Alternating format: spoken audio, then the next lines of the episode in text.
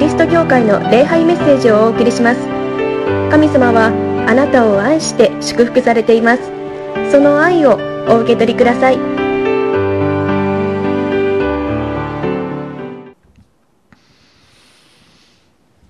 1週間の歩みを終えてこのようにしてこの礼拝の時に、えー、来てくださった帰ってきてくださった皆さんを心から歓迎したいと思います。この日曜日この日の礼拝がどんなに素晴らしい時であるかということであります。私たちが考えているその何倍も素晴らしいのがこの礼拝のひとときであります。神様の愛がもうこの時豊かにこのところに注がれている。皆さんの上に注がれているということを私は見るのであります。まあこれはもちろん肉眼で見るというよりも信仰で見ると言いましょうか。霊の目で見るということであります。皆さんは神様の愛に包まれている。神様の愛が豊かに注がれている。その中を生きているということであります。そのことを私たちは知って信じて感じて生きている。この礼拝はとっても素晴らしい時であります。まあ礼拝がこの世界を救うと言ってもいいと思うんですね。この世界にというか与えられているこの礼拝をもう全ての人に来ていただきたい預かっていただきたいそしてこの福音の言葉を聞いていただきたいと心から願います。そうでないと私たちはこの世の中に乗り込まれてしまって恐ろしいというか悲しいという事件というか犯罪というのが起こりますよね。この神様に愛されている神様の愛がここにあるということを知らないで生きると残念ながらそうなってしまうんだなって思うんですね。私たちもうっかりするとその波に飲まれてしまいそうになるんです。けれどもそんなことをしなくても私たちは神様に愛されている守られている導かれているというこの霊の事実この霊の事実の上にしっかり立ってそれを信じて生きていく。皆さんは私たちはとってっても幸せな人間であります。恵まれている人であります。そのことを皆さんもっともっと感じていただきたいし信じていただきたいし喜んでいただきたいと思うのであります。今日も聖書の御言葉を通して神様が愛の言葉を語ってくださいます。その愛の言葉をもうまともにというかねもう受け止めてくださり、えー、信じていただきたいと思うのであります。今日の、聖書の箇所はこのまあ有名なあのイエス様の例え話の一つであります。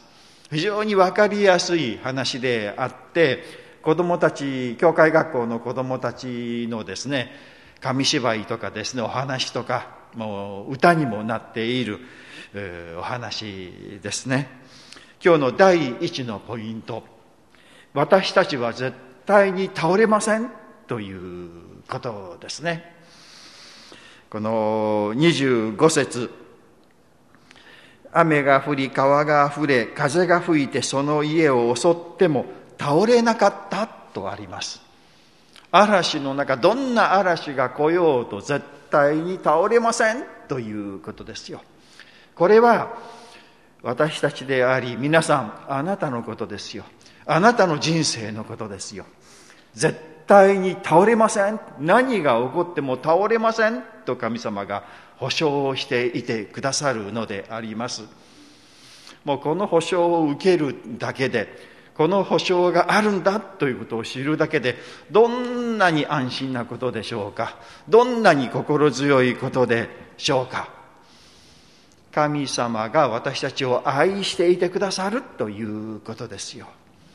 神様が私たちを愛し私たちを祝福していてくださるそして守っていてくださる導いていてくださるということであります。まあ、礼拝はその神様の愛の宣言を聞く時ですね。大丈夫ですよと。あなたの人生は倒れませんよと。あなたの家族は倒れませんよと。この世界は倒れませんよという、まあ、希望のメッセージを聞くというのがこのメッセージこの礼拝の大きな目的であります。私たちはそのことを知ってそのことを信じているのであります。イエス・キリストは私たちを倒れさせないためにこの世界に来てくださった。そして私たちの罪を引き受けて十字架にかかり死に復活をしそしてもう大丈夫ですよ。あなたは決して倒れませんよ。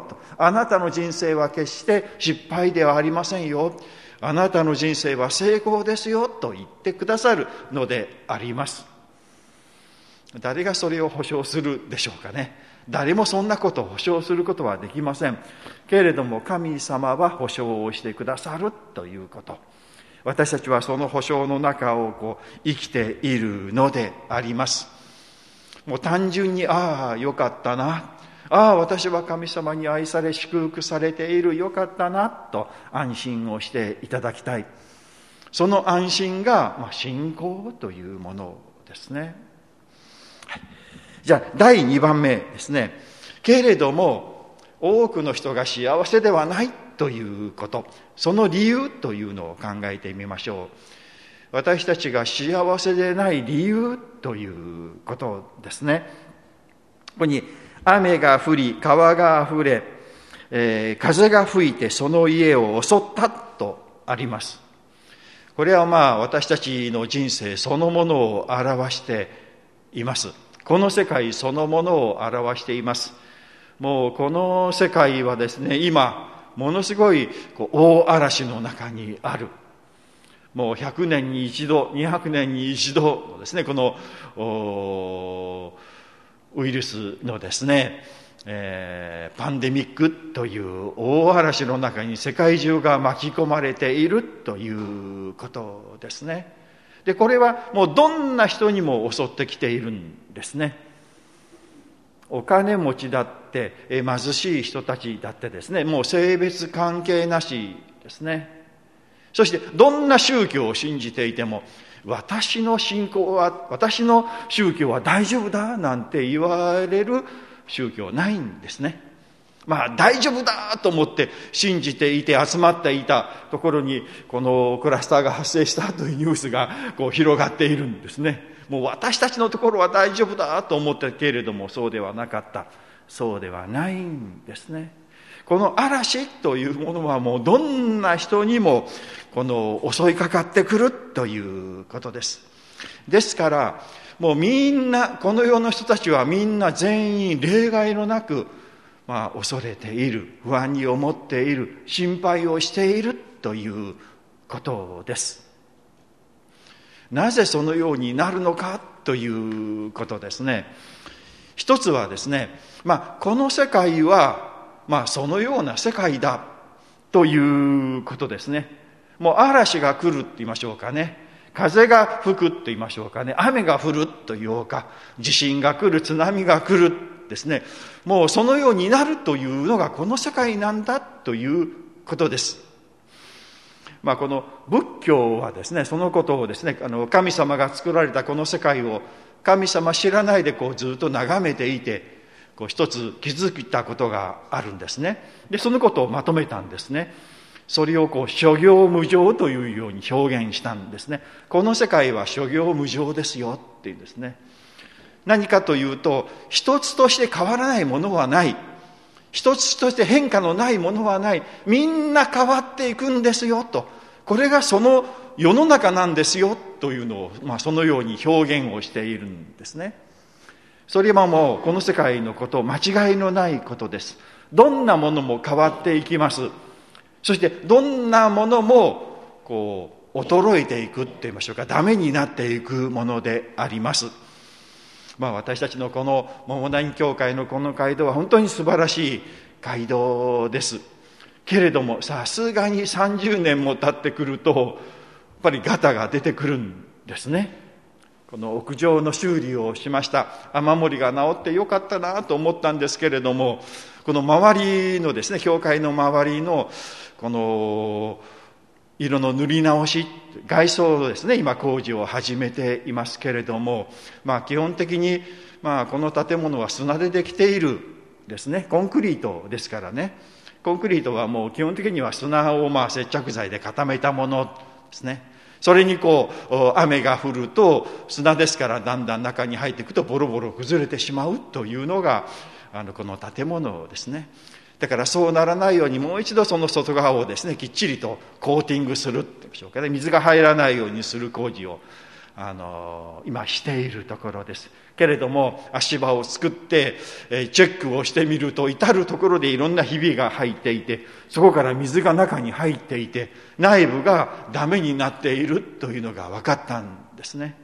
ですからそのところもきっちりと直してこれからもこの教会が使えるようにしようと今しているんですけれどもこの建物もやはり30年も経つとだんだんだんと衰えていく。まあ諸行無常ということですよ。この人は絶対大丈夫だとかこの建物は絶対大丈夫。永遠に、えー、そのままですよというものはこの世界に一つもないんだということですね。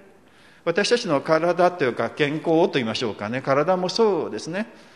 生まれてきてで大体成長して大きくなって強くなって。で20代ぐらいがもうピークだそうですね。あとはだんだんだんだん弱っていくというのが私たちの体ですね。もう全てがそのようになる。この世界はそのようなものなんだということですね。けれどもそのことを私たちは認めたくない。いつまでも同じようにいてほしいと願っているんだけれども現実はだんだんとこの弱っていく衰えていくものなんだというのを認めたくない。というのが私たちの苦しみですね。けれども私たちが生きている世界はそのようなものなんだ。でその変化をしていくというのを落ち着いてみるならばとても美しいものですよね。日本なんか特にこのあの季節がはっきりしている、ね、春夏秋冬。それぞれ違いますよね。趣があるというかそれぞれ特徴がある。またそれぞれ欠点もあるんですけれどもあいうものがあってそれぞれを味わうならば美しい世界に生きているなと思うこともできるんですけれどもその変化というのが嫌だなと思ってしまうとちょっとこう嫌な世界になってしまうんですね。で大体私たちはあのそのいいものをいいと認めるよりも悪いものを見てですねああ嫌だなと思うのが強い性格。私たちそういう傾向にあるんですね。今朝教会学校でですねあの話の中で私たちはですね、えー、悩み製造機だというような表現があったんですね。私たちはこう一つの機械であって悩みを作り出す性質がある。何かいいものじゃなくて心配なこととか恐れることとかですねこれからどうなるんだろうかなということを見てそれをぐーっと大きくしてですねいつも心配する。でその一つの心配事が片付いたら次何か心配することないかなとこれが心配だと思ったらそれをぐっと大きくして心配をする。でまた違う心配があるとそのものはちょっとこっちに行ってこっちを心配する。だからいつもいつも何かを心配しているという性質が私たちにはある。まあこれはそう言えると思いますね。だか集団の中にあってですねその中の誰か一人が私を嫌っているというか嫌だなと思っているとそういうことを感じるとなんかみんなから私は嫌われているというふうに思ってしまいがちではないでしょうか。まあ一つのグループというか数人のグループが私を嫌っていると思ったらこのクラス全体が私を嫌っているというふうに思う。そんなことはないんですけどね。一部の人たちがそう思っていたとしても他の人たちは過ぎていてくださるしまた何とも思ってない人が多いんですけれどもほんの一部の人たちがもうすでに心配になって恐れになってしまうというような傾向を私たちは持っているですね。ですからそういう、そういう性質を持っている私たちがこの変化していく世界にいると、本当にもう恐れというか心配というか、そういうことだらけになってしまうということですね。ですから私たちの、えー、心配というか、えー、ものが起こる平安ではないこの安心できないというのはこの変化する世界の中にあって私たちは心配の種を探し続けて生きているからそのようなんだということです。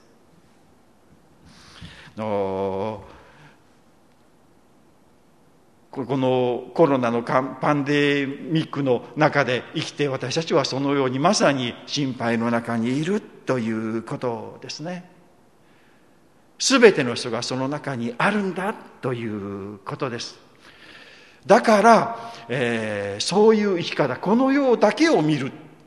この変化をしていく世界だけを見るから私たちは不安になるし、恐れるんです。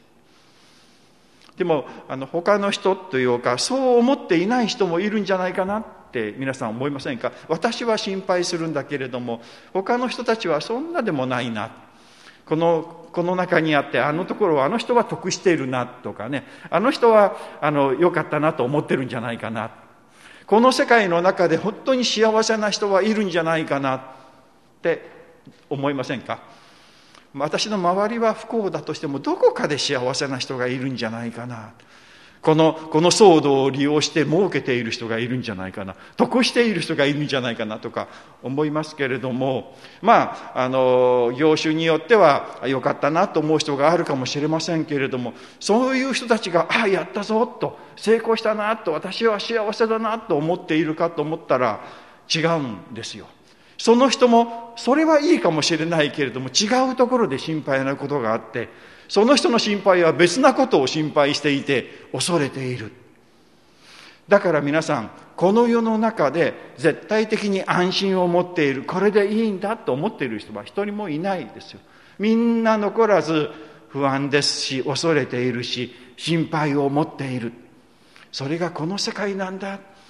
ですから、この、ここでですね、イエス様の例え話が、この岩を土台としている人にも風が吹いてくる嵐は吹いてくる。砂を土台にしている人も嵐が吹いてくる。この川が溢れているというのは同じだということをですね。どんな人にも同じようにこの世界で生きているから同じような性質を持っているから苦しみの中悩みの中心配の中にあるんだということですね。それはこの世界の性質なんだ。でこの世界だけで生きていると思うならばもうそれでしかないんですけれどもでも私たちはそうではないんだということですね。この世界だけが全てではないということを私たちは知っている。だからこの世界に生きていてまあこのこの世界のその変化というのを楽しむことができる。えー、この四季の変化をですね本当にああいいものだなと思って余裕を持って見ることができる。まあこの今のこのコロナのこの状況もですね心配である不安ではありますけれどもでも神様がこれをどのように収めてくださるのかなというちょっとワクワクするようなね楽しみなようなですねものを持って私たちはこの世界を見ることができるですね。この世界だけにとらわれないしこの世界で生きていても私たちはこの世界の人間ではないからです第3番目ですね。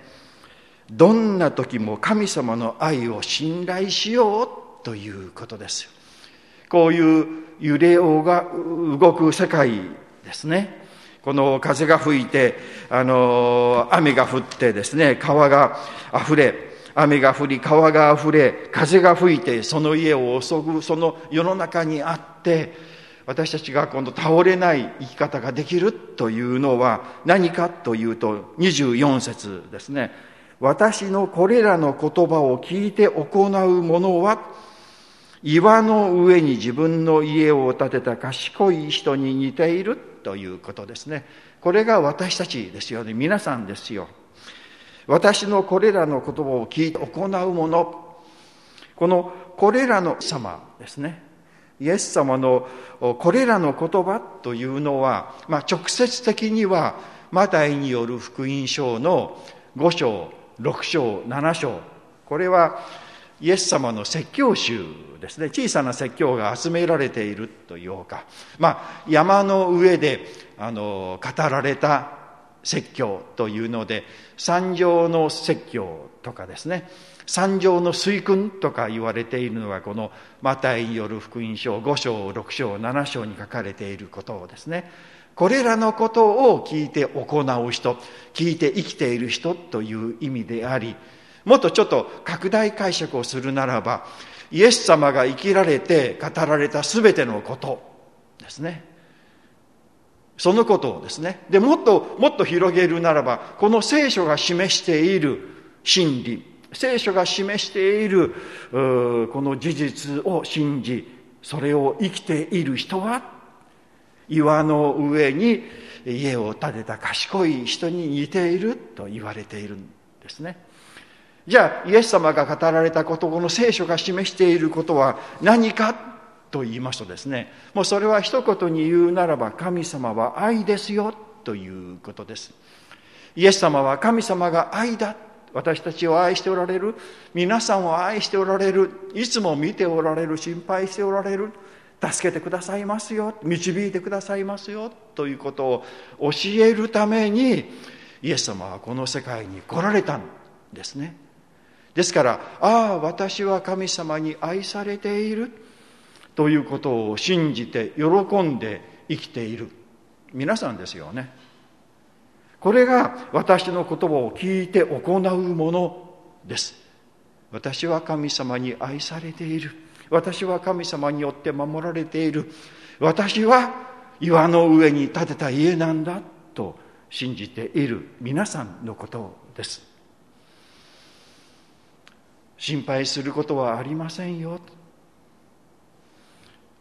イエス・キリストが私たちの罪とか汚れとか失敗とか過ちとかあんなこと言わなきゃよかったあんなことしなきゃよかったというような私たちの過去のそのようなちょっと醜い嫌な部分誰でもあると思うんですね。あああんなことしなきゃよかったなって思ってでももう昔のことですから直すことができません。あのアニメの「ドラえもん」のタイムマシンがあったら昔のところに帰っていってそれをこうなんとかこうすることができるかもしれませんけれどもそういうものは残念ながらない。もう済んでしまった過ぎてしまったことはどうしようもないことだけれども神様はいやいやあなたは失敗したあなたは間違いをしたあなたは罪を犯したけれどももうその全てをイエス・キリストの十字架に免じて許しますよと言ってくださるんですよ。もうあなたはあのことをしたということを私は責めませんしもう全て忘れますよとあなたは生まれてから一度も悪いことをしたことがない。生まれてから一度も汚れたことをしたことがない。間違いをしたことがない。清い人間なんですよ。と認めてくださるというんですね。これはとっても嬉しいことではないでしょうか。もうあのことがなくなるならば、もういくらお金を払ってもいいなんて思ってる人おられるんじゃないでしょうか。そのお金を払ったってなくならないのが現実ですけれどもイエス・キリストによってそれが全くないものにしてくださる。本当に嬉しいことじゃないでしょうか。またですね他はですねもっといいことというか神様は全てのことをいいことに変えてくださるということですね。この世界の中で本当に嫌なこととか嫌な犯罪とか恐ろしいことというものがあってなぜあんなことが起こるんだろうか嫌だなって私たちは思います。けれども神様がそれをもしもいいことに変えてくださるならばそんなに嬉しいことないではないでしょうか。自分のした失敗とか間違いとかいうのがもしもいいことに変わったならば嬉しい。あいいなって思いませんか？思いますよね。でも神様がそれをしてくださるということなんですね。こんなに嬉しい喜ばしいことがない私がしたあの過ちがあの失敗があの間違いがあの罪がただ許されるだけではなくていいことに変わるならばだからあああれしてよかったとは決して思わないですよね。けれどもそれを神様の憐れみによっていいことに変えてくださるならば嬉しいではないですか。それを神様がしてくださるということですね。そしてですね最後は私たちを天の国へと連れて行ってくださる。いつか私たちのこの体もだんだんだんだん衰えていって死という時を迎えます。もう全ての人がその時に、えー迎えることになる。そしてその死という扉を通って私たちは神様のところに行く。まあこのもう霊の世界のことですからよくわからない。まあ、あの天の国とか表現されるし復活という表現もあります。永遠の命という表現もあります。どういうものかよくわからない霊の世界のことですからありませんけど素晴らしい世界というか神様のところに私たちは迎え入れられる。本来ならば私たちは行くことができないその世界に神様は迎えると約束をしてくださっている。楽しみですね。そしてその世界で神様から神様からよく頑張ったよね。苦しかったよね。辛かったよね。って嫌なことあったよね。思うようにいかなくて本当に残念なこともあったよね。って。でも大丈夫だよ。いつも見ていた見ていたからね。あなたはあなたで本当に一生懸命やったよ。私はあなたのことを喜んでいるよ。って神様に言ってもらえたらああよかったな私の人生。あんな人生でもよかったのかなってほっとする安心をする。それがあの神様に言ってから私たちに与えられること分かること。そして私たちの知った行ってしまった失敗がああこんなふうにいいことに変えてくださった。神様はこんなふうにしてくださったという安心と喜びに満たされる。また先に天に召された信仰の先輩とか家族とかみんな会うことができる、えー、楽しみですよね。いやあの亡くなられたからもうコロナのね蔓延とか感染が出て大変だったですよなんてことをこう話したいじゃないですか。であれからこんないいこともあったんですよ。とですねもうそういうことができるっていうのは今から楽しみですよね。まあそういう恵みが私たちに与えられているし保証が与えられている。だからあなたの人生は素晴らしいんですよ。成功ですよという神様の保証が与えられているですね。そのことを信じてああ大丈夫なんだって信じて生きるとこの一週間またこの生きる力というのを皆さん湧いてくるのではないでしょうか。それをその神様の愛というのを土台とするんですよ。土台とする。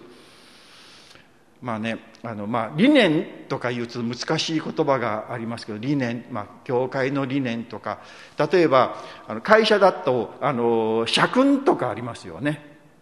でちょっと立派な家だと家訓とか家の家の教えとかいうのがありますね。これ何かというと困った時にそれに立ち返るんですよ。どうしていいかわからないという時に私の会社はどう生きるべきだったんだろうかなというのはその社訓とかいうのに立ち返ってあこうこういう目的のために私たちはいるんだと。じゃあこの目的に立ち返ってこうしようというこの原点に立ち返ることができるんですね。私たちのこの人生の土台といいましょうか理念というのは神様の愛ですよ。苦しい時に辛い時に私たちが立ち返るのは神様の愛ですよ。神様は私を愛していてくださる祝福していてくださるというのに立ち返るんですよ。辛い時苦しい時どうしようもない時にですね。立ち返る。ああでも神様に私は愛されている。私の家族も神様に愛されている。この世界は神様の愛の中にあるんだ。という現実。それはどんなに変わらない。どんなことがあっても変わらない事実ですね。そこに立ち返るんですね。そうするとああ明日も頑張ろう今日も頑張ろうという気持ちになりませんか？なりますよね。多くの人はでそのことを知らないのでもう苦しい現実だけに生きるしかない。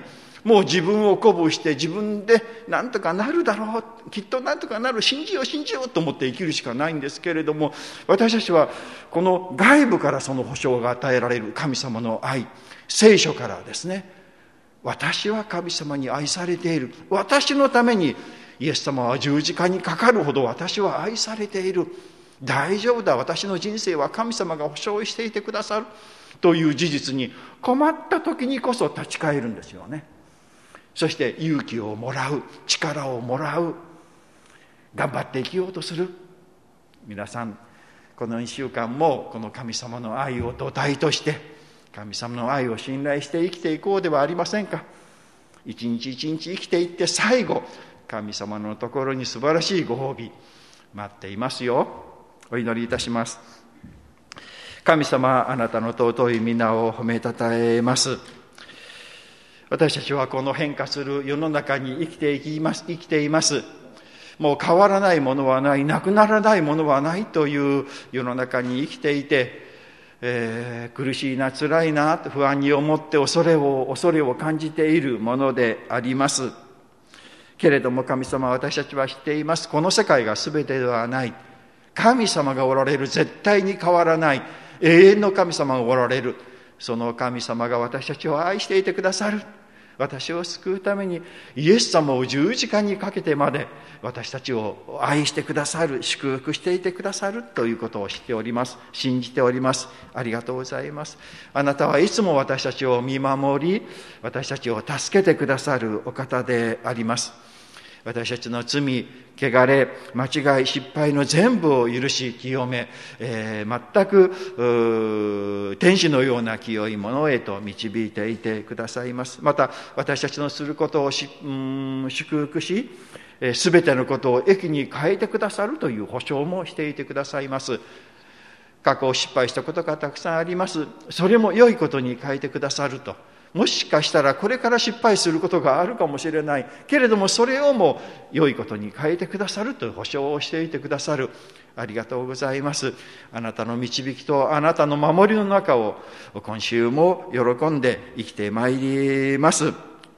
困った時にこそ苦しい時にこそこの神様の愛を思い出し神様の愛の土台を確認し、えー、生きていきます。神様は愛です私は神様に愛されている。私の家族は神様の愛の中にある。この世界はもう神様の愛に包まれているというこの例の真実を信じて、どんな時も希望を失わないで前向きに生きてまいります。私たちの人生は絶対に倒れません。私たちはすでに勝利の人生を歩んでいます。今週もよろしくお願いをいたします。イエス・キリストの皆によってお祈りをいたします。アーメン。しばらく成長の時を持ちましょう。桃谷キリスト教会の礼拝メッセージを聞いてくださりありがとうございました。ご意見、ご感想などを聞かせていただけると幸いです。神様はあなたが大好きで救ってくださいました。安心してお過ごしください。